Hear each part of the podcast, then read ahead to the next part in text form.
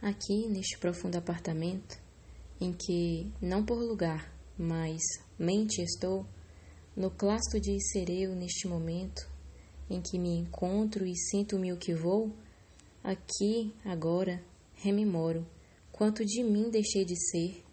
e inutilmente choro o que sou e não pude ter.